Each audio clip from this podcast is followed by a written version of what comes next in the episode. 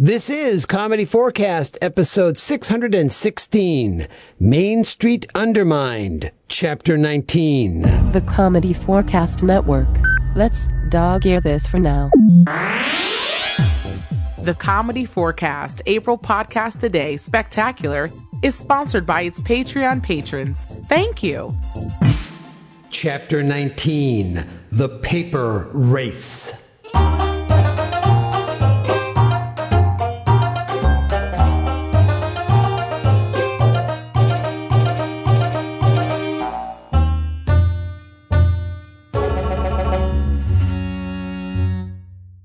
In our last chapter, teams from Middling Fair and Grassside Green negotiated with the Dunsel sisters over the issues of toll booths and access through the hamlet of Placeholder. The talks were meant to resolve issues, but instead, Mayor Dubois and Miss Abby Falmacher manipulated the conversations to their own advantage. We now find Mayor Dubois, Abby, Middling Fair's Mayor Rory, and Danny Hillcrest in the Dunsel bungalow in Placeholder. They are waiting for the sisters to arrive.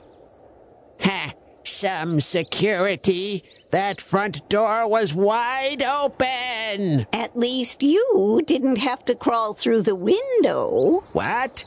Oh, never mind. Where are they? I want to get this over with. Uh, what's the rush? Zap! I'm anxious to get back and toll, I mean, stroll through my streets. I think I see them coming now. Hold on a second, sis. You don't get to go through in the front door. That's on my side of the house. Really, Bryn? I can't wait to get this over with. I just gotta get my. Oh, this is real uncomfortable enough. Ah. What in the. Sorry! I moved all the valuable collectibles over there by the window to let them air out. Air out? Were they wet? Potentially. Is everyone here now? If they're not, that's okay. I also get paid to wait. Hey, who's payingly paying you for all this work anyway? Agent Briggs. He said it was a gift for Bryn. Oh, ain't that nice? Gag me with a spoon. I think you just broke the spoon. Look, we're all here. If everyone will sit down, we can get this over with. Brian, what do you think you're doing? Getting myself set down. This part of the table is on my side of the house. Get your butt over there. Why didn't I ask Mama for a puppy instead of baby sister? Wow, that's a lot of paper there. America runs on contract lawyer Duncan. Hot coffee! I think we all better read these over very carefully uh, before we sign, seal, and free delivery. Ah, Uh, there's no real reason to read through this, is there? No, not at all. Uh, I think the mayor is right. I mean, I'm sure Duncan MacDonald here has done an amazing job. Because. I charge extra for an amazing job. Uh, cool. Let's put our Jon Hamm Madmen signatures on these things. Who has a pen? I brought pens for everyone. Those pens are all leaking, Dubois. Fortunately, I brought pens. And consider this one on the house. Now, this first contract is the one Miss Torpo Dunsel had drawn up over the disposition of her hamlet of placeholder. At Torpo's request, after she signs, she stipulated that Bryn, Mayor Dubois, and Mayor Rory will also sign the contract. Why not? We're all here. Next. I'll go. It's like giving your signature to the food court. Famous Amos! My turn. That just leaves you, Bryn. I can't reach it. Oh, for just stretch a bit. I would, but that's Torple's side of the table. She'd have a hissy fit. Not caring. Let's get this thing moving. Uh, here you go, Bryn. Helping! Thank you, Mayor Rory. And with this contract, Miss Bryn Dunsel relinquishes control of the toll booths. At her request, after she signs, she has stipulated that Torple, Mayor Dubois, and Mayor Rory will also sign the contract. Mayor Rory? Uh, present. Garf. Stop Stop calling me that! Who's left? Oh, I knowingly know. Torple. I'll shuttle bring it over to her. No, Hillcrest, I can get it myself. Don't be silly. I can accomplishingly do it. I just need to. Oh, for crying out loud, give me that. There. Done.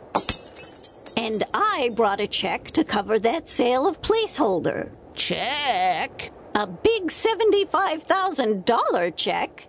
And it's for you, Torple. Thank you kindly. Oh, I see. You think you're so smart. I brought a check for $75,000 to cover the sale of the toll booths.